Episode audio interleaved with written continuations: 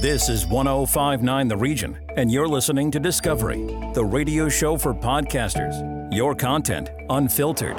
This is Discovery. Hello, I'm Cal Steiger, and welcome to Discovery. This week, we feature three podcasts created by Durham College students. First up, we hear Canada Eats with host Noah LaRusso, who highlights his top restaurants in Ontario and beyond. Jamie McGean follows up by hosting his podcast, Two Row Talks, where he attempts to start challenging conversations in hopes to blossom a path forward to truthful reconciliation. Finally, we hear about the top trades made at the NHL trade deadline this season, featuring Spencer Loback and Curtis Mason. Time to whet your appetite with Canada Eats. Hello, everybody. Welcome to the Canada Eats podcast. I'm your host, Noel LaRusso, and I'm here today to talk about food and more specifically, highlight some of the restaurants around Ontario and beyond that deserve your money. So, for a long time, I've felt like the bills that we pay at restaurants aren't always justified. I'd go to big name restaurants and I'd have a meal and I'd experience some lukewarm food, some industrial style in and out dining experiences, little ambiance and little personality. So, my goal has always been to find the tastiest food in my area. Whenever I drop my bags, the first thing that I'm looking up is where to go to eat. It's always important to have good food in your life. And in this podcast, we're going to be reviewing one of my favorite eateries in Ontario. And by the end of it, I hope you'll have a reason to go try this place out. This is the essential podcast for travelers, those hometown secrets that you might have missed, or just anybody that's looking for a good place to eat. Without further ado, let's get into it. The restaurant I'm going to be talking about today is a little hole in the wall Italian eatery located right in the middle of Bond Street in Oshawa, Ontario. This place goes by the name Ciao Amici. The first thing that I want to cover with this place is my first couple of experiences coming to Ciao Amici. I first came to this restaurant when I was going through a period of time with my family where my dad was going through cancer treatments. They were staying at a hotel nearby so we ate out a lot. We ate a lot of takeout food. So we ended up going to a couple of restaurants in the area. My mom and I go in and we meet this lovely lady named Lisa, and we meet her husband, Aki, who is working in the kitchen. When you walk into this place, the first thing that you're smelling is their delicious home loaves. The thing that really got me about this place is they get their bread every morning for their sandwiches. Oh man, their bread smells delicious. It just covers that place in the scent of it. That nice, fresh, yeasty smell that smells like a bakery. It's amazing. And the fun thing about Ciao Amici's menu is it's geared to be customizable to whatever you're feeling. So they offer five different pasta dishes, toppable with four different sauce options. And then from there, you can add six different meat options to it things like veal, chicken, sausage, and meatballs. The toppings don't even stop there. They've also got sauteed mushrooms, provolone, peppers, and sauteed onions. This is the first place I have ever had veal parmesan. Yes, I had my first veal parmesan here. They offer four different sandwiches. They offer veal parm, chicken parm, meatball, and Italian sausage on home loaf bread. So my mom got the penne with red sauce and sausage, and as I mentioned, I got myself the veal parm. Pasta was in good portions. We actually ended up eating most of it, me and my mom. My dad had a small serving of it by himself, but my mom and I ended up eating a lot of that pasta. And the second I unwrapped my sandwich, I fell in love with this thing. I fell in love. If we're talking, let's look at our hands. I've got pretty big hands. I'm a 6'2 guy, so my hands are pretty uh pretty large. If we're looking at my hands or your hands at home, I'm saying that it was probably two fists wide by, let's say, one and a half fists length. It was a pretty sizable sandwich, and I got this thing fully loaded. I got their sauteed mushrooms, I got their peppers, I got their onions, I got provolone. It was a big sandwich, and the veal was in no short supply, mind you. So, in the next segment, I do want to talk about prices. Now, I believe that any food that you eat in any amount for any price isn't justified if the food isn't going to be good. But I understand not everybody feels that way. So let's break down Ciao menu and take a closer look at the details. And all this is public info. If you want to go look at what they have, you could just Google Ciao Amici Oshawa and you'll be able to find it pretty simply. Every dish you order is going to sit around 10 to $13. For penne and fettuccine dishes, you're looking at about $8.99. And for spaghetti and meatballs, as well as the tortellinis and raviolis, you're going to be looking at probably $10.99. If you want to add a meat to that dish, you're looking around seven. It fluctuates a little bit, a little bit under seven or a little bit over seven, but you're going to be looking at around seven bucks if you want to add a meat to that. The sandwiches are eight seventy-five a piece. And then of course you have toppings for anywhere around a buck 50 to about 50 cents, depending on what you want on it. I mean, usually the vegetables are about 50 cents, but all of these need to go on the sandwich. Just get them on the sandwich. It's completely worth it. I promise you, you're going to enjoy this sandwich if you just load it up with this stuff. Last time I went in, actually, they served this amazing hot sauce with it. This amazing hot sauce. So make sure to ask for that. Make sure to get that sandwich fully loaded. That is my recommendation. So I'm going to leave you with that information to be decided by you. But for the portions that you get for the price that you pay, I mean, this place is perfect. You're looking at paying about 20 to $25 per head no matter where you go today. So if you're going to sit around, let's say 10, 15 to 20 bucks just for a meal, I mean, that's still pretty solid by today's standards. I'm okay with paying that and the food is amazing. So load up on that food and enjoy yourself. It wasn't until I got to sit down with Aki and Lisa and talk with them and watch more customers come through that was when I realized that this place was really special. Lisa remembered every customer that came in, what their situation was, who they had in their life. Here's a really good story to exemplify that. One time while I was sitting there waiting on a sandwich, I always order I always order their sandwiches. I was waiting and this man came in with his daughter. And he had ordered his food, ordered his food for his daughter, and she had said, uh, "Do you need another plate?" Um, I know you have a daughter at home, and she actually remembered what the other daughter's favorite dish was, which was just really amazing to me. It really goes to show that at this place, the customer always comes first. These guys are some of the most friendly individuals, and they really care about the food that they provide for the community that they build at this place. Just make sure you go in, you tell them who you are, you enjoy some food, tell them Noah sent you. And that kind of summarizes my thoughts with the whole experience that Ciao Amici offers. And I don't believe in ranking my experiences. I think it kind of undercuts the artist and what they're doing with food. So I'm not give a finite number. I'm going to pose an anecdote as my final thoughts. It's with this experience that Lisa and Aki offer that I remember that food is really uniting art. I mean, we can arguably live without things like music and literature, but it probably wouldn't be a great life, but we do need food to survive. And because of that necessity, I think there is a bit of a lack of a clear understanding behind what we eat and who's making it for us and the importance of eating to us. It's really easy to just take that all for granted and throw whatever you want in your gullet and call it a day. But that's how we end up being content with lukewarm food, industrial style in and out dining experiences with a little bit of ambiance and a little personality. The thing about food is everybody is accessible to good flavor. Everybody. And it's with experiences like the one that Lisa and Aki offer at Ciao Amici that you can remember this and you can enjoy some amazing food at a great price and remind yourself that we don't eat to live. We live to eat. So go stuff your gourd, enjoy some amazing food, and just remember that you deserve good flavor. Yes, you.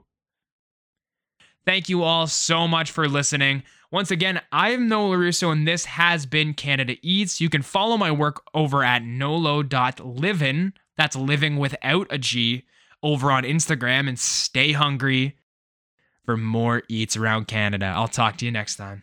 I bet you're feeling hungry now. I'll see you at Ciao Amici. First, listen in to Two Row Talks. You're listening to Two Row Talks, a socially progressive podcast that shines light on issues facing Indigenous and non Indigenous peoples. Told through an urban Indigenous lens, I attempt to unpack and break down barriers that divide Indigenous and Canadian communities. We are all treaty people. This is Row Talks. Segos Kanagoa, hello, I hope peace is with you. My name is Jamie McGean, and this is Two Row Talks.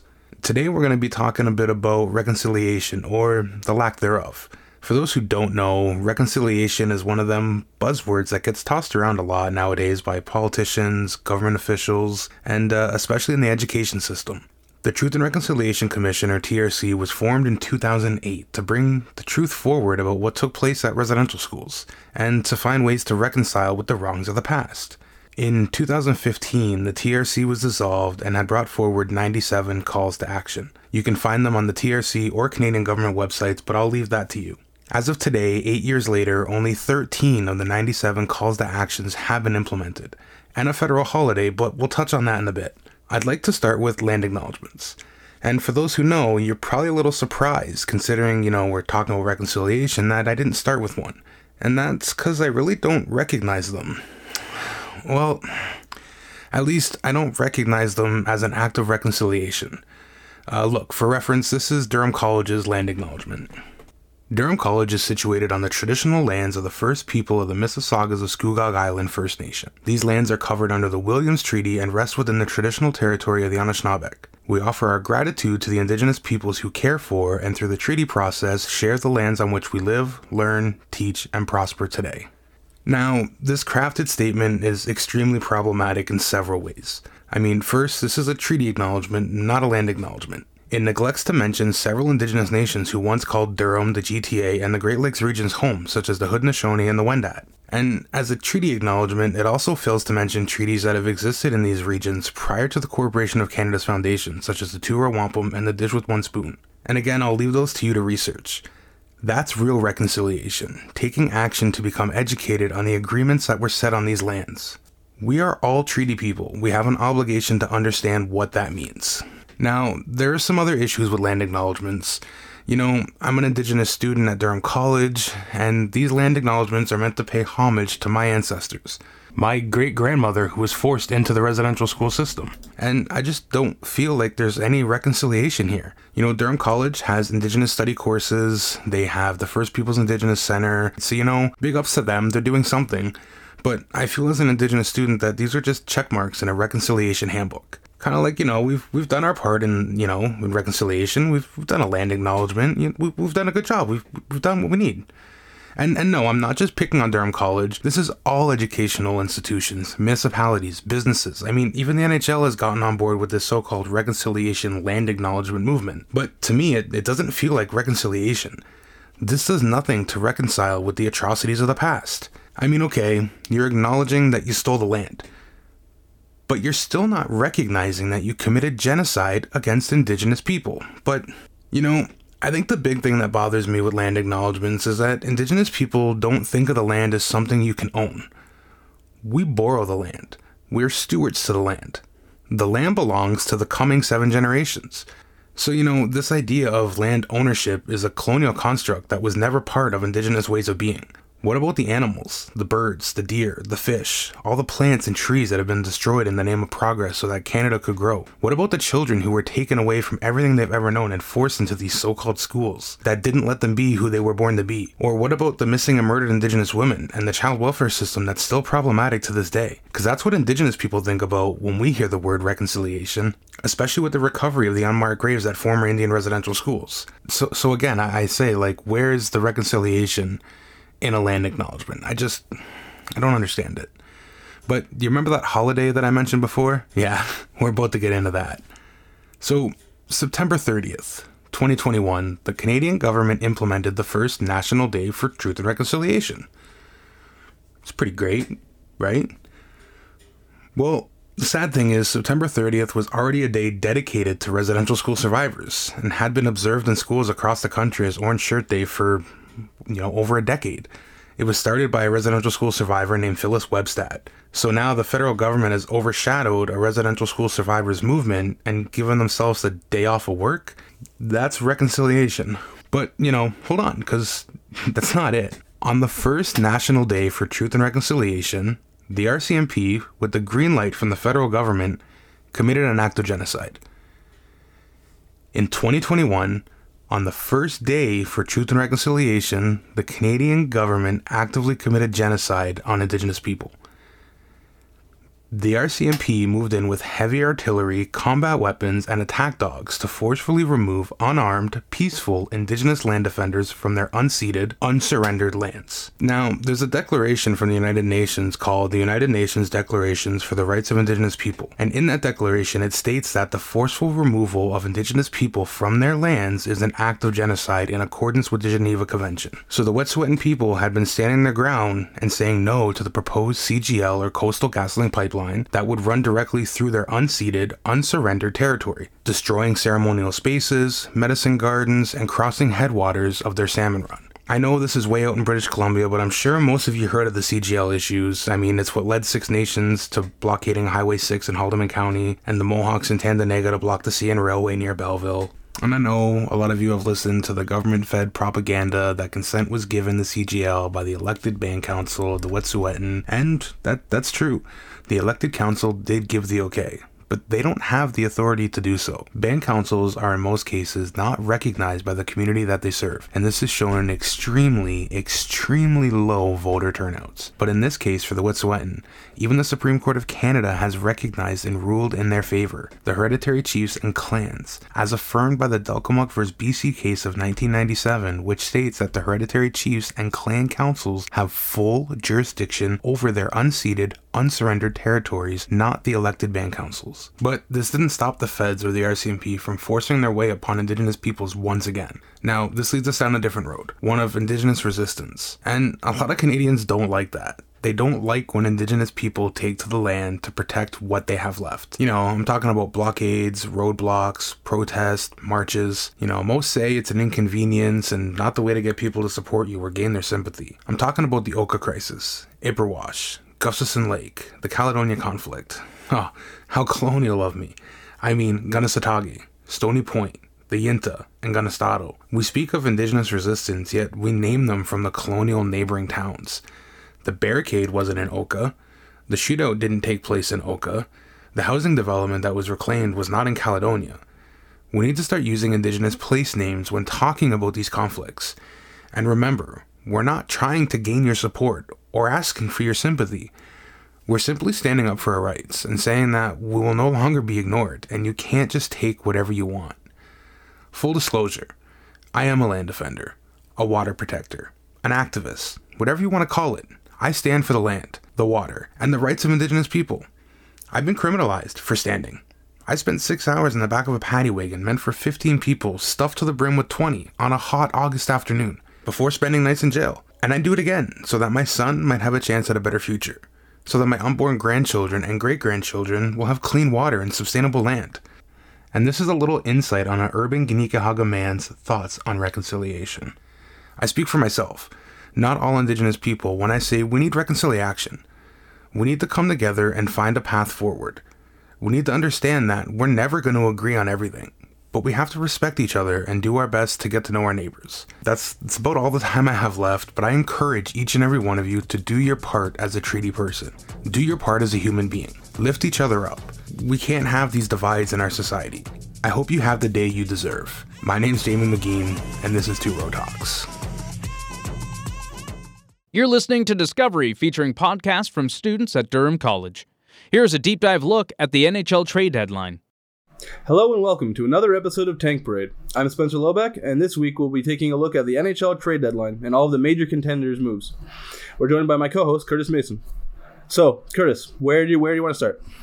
Well, I'm probably gonna have to go with uh, one of the best acquisitions at the trade deadline this year, a team that made multiple moves. I'm going to go with the New York Rangers. It's a good start. That's a good start. So this year at the trade deadline, the Rangers have gained Vladimir Tarasenko and Patrick Kane for their first this year, a second, a fourth round this and next year, and Sammy Blais, which is going back to the Blues. Which to me, it's it's kind of I kind of think that just shoots them all the way to the top as the one of the top contenders in the East getting two probably 31 year old UFAs this summer but you're in the win now phase. Yeah, no, you, you definitely have to kind of like bet on now and not like the future. Like they, they got Vladimir Tarasenko and Patrick Kane, which have both won cups with, with, with their franchise. Have the experience, yes. Yeah, so they're they're veterans. They're they're ready to like, and Kane is ready to reunite with Panarin. They're like one of the best combinations. Like he we won a rookie of the year when he was like twenty six. With Patrick Kane. Yeah, so it's, exactly. It's pretty easy with that one. They're just all in. They're ready to go. hmm The the only downside I see that if they don't really show up and like first or second round exit, then they kind of just did that for nothing. Well, I could see that happening if they face this team, uh, the New Jersey Devils. Yeah, no, that, that, that that's the other Metro team that did pretty well. They got uh, Timo Meier and Kurt, Curtis Lazar. I'd, I'd say the positive is uh, we got a team's top scoring winger, which was our team's biggest need. And then um, we got some depth for the fourth line, and they didn't have to give up any of their top prospects, like you said. Yeah, and also another big positive towards the Timo Meier trade is he's an RFA. You have the rights to uh, give him a negotiation, and you uh, can take him to either arbitration and get that extra year of uh, his scoring abilities. You know, so like I, I really wish that there was a contract already in place. Then I'd say that it's just a win off the bat. But I mean, if he holds out and we lose him or we can't pay someone else, I mean, it, it it's going to be dicey thereafter. But for, for for this playoff run, I really hope that they do well. All right, and now continuing on with this stacked beast trade uh, trade deadline, there we're to move on to the Toronto Maple Leafs. Yeah, the whole new team they got. It felt like it. They have swapped out and swapped in so many D po- uh, players and just really, just really, just changed the make of their team within uh, the two like the last two weeks there. they really got rid of like almost every one of their picks for the next three years. But I mean, like they focused so much on defense, which was such a good idea for Dubas to do because they got Ryan O'Reilly, which is an amazing two way center. They got no- Noel Acciari, which he is also good defensively. J- J- Jake McCabe, a defenseman from like one of Chicago's best defensemen this year. Uh, Erik Gustafsson, another good depth defenseman, and Luke Schenn, the return of Luke Schenn to the, the to Toronto. Brian Burke is somewhere laughing, laughing that he knew that the prodigal son has returned. Yeah, But on the negative side, they lost probably a top four defenseman in Rasmus Sandin, yeah, that's who hard. had team control for I think the next three years there, hmm and uh, they did really well in keeping their picks. But I'm still trying to figure out why they got rid of uh, Rasmus there. Yeah, I think it was kind of just like a, a next player up mentality. Like they really didn't have the space for Rasmus Sandin, especially with acquiring Gustafsson and McCabe and all of the different defensemen. Like it's just like he didn't have anywhere to play this year, and they're going for this year. They don't care about next year. Well, I ho- really hope they make it out of the first round and hope they don't get stuck with uh, the person that started this curse. And I'm going to go with the Boston Bruins here. Yeah, no, they, they, they also did improve pretty well. They they uh they, they, shored up their defense with or Orlov, and they got Tyler Bertuzzi and Garnet Hathaway as forwards. They did give two firsts, a second, and a third, but I mean, I think this makes them the most well-rounded team in, in the NHL. especially improving that defense, like weaker end defensive uh, core that they got there.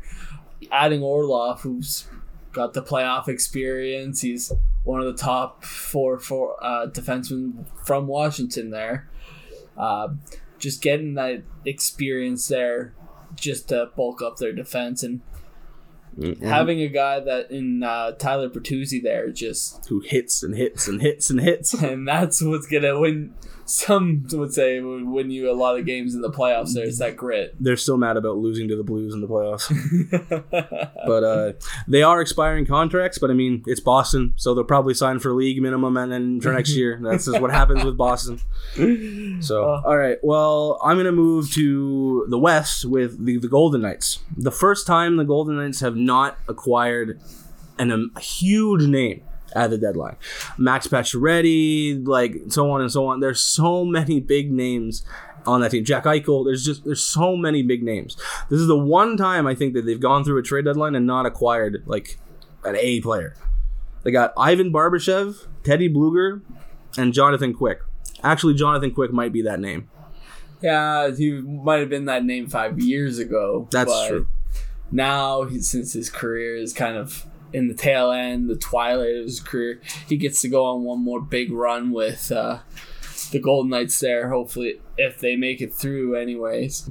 It sucks that they had to give up Zach Dean though, because like he was their last first round pick. Like they have no first round picks that they've drafted now, like ever. Like for all the years, like he was their last one, and he was developing slowly, but now he's gone. They have no first round picks, no Cody Glass, no, none, no first round Other, picks. other than losing um Zach Dean there, as the last first round pick, they did only have to give up a third and a backup in Michael Hutchinson, who Yeah. was I haven't heard him in the league in a few years as well. Yeah, so yeah. it's they did pretty good. Like had a really good haul for what they've given up. Yeah, they, they they got a lot more than they gave, in in, in my opinion.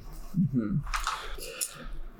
All right, and last but not least, with I think we have Edmonton, and them acquiring Nick Bjugstad, Mattias Ekholm, and Patrick Pulsala. For- Tyson Barrie, a first, a third, a fourth, and finally, moving off of Puljärvi. Yeah, moving off of Puljärvi, to me at first I thought, why why would they move like why would they move away from him when they need that extra scoring depth there? But seeing that he wouldn't have returned after the summer here, he he needed that change of scenery, and who else to take him than the Finnish loving Carl, Carolina Hurricanes, who just love disgruntled Finnish. yeah, but um, I'm actually really like proud of like Ken Holland for doing this, just because like they got rid of Tyson Barrie, which he's just a complete liability defensively. Like he has a good upside offensively. If they moved just- him into a top four, uh, top six uh, forward there, it, things might have changed out. But Yeah. now they got the puck moving defensive Yeah. defenseman in Ekholm. yeah, who, who's had monster years on uh, the the Predators, but we all know that as soon as the Predators defenseman leaves the Predators, they're washed up. Yeah. So there's something about that culture that just makes them so good. Yeah, and just getting that Nick Bjugstad from Arizona there. They replace they they basically just plug him in where Puljärvi was, and they've probably either gained depending on if he's well he is having a good year anyway, so they've gained more than they've lost there. for sure. All right. Well, thanks for joining us on this week's episode of Tan- Tank Parade. And we'll see you next week, guys. Thank you. That's our show this week. We hope you enjoyed. Be sure to tune in next week where we host more podcasts from students at Durham College in the radio broadcasting program. Check out our website, 1059theregion.com, for our full library of talk shows and podcasts. We'll see you next week, same time, same station. Discovery, the radio show for podcasters, exclusive to 1059 The Region. Expand your audience and extend your reach. Send us your podcast, info at 1059theregion.com.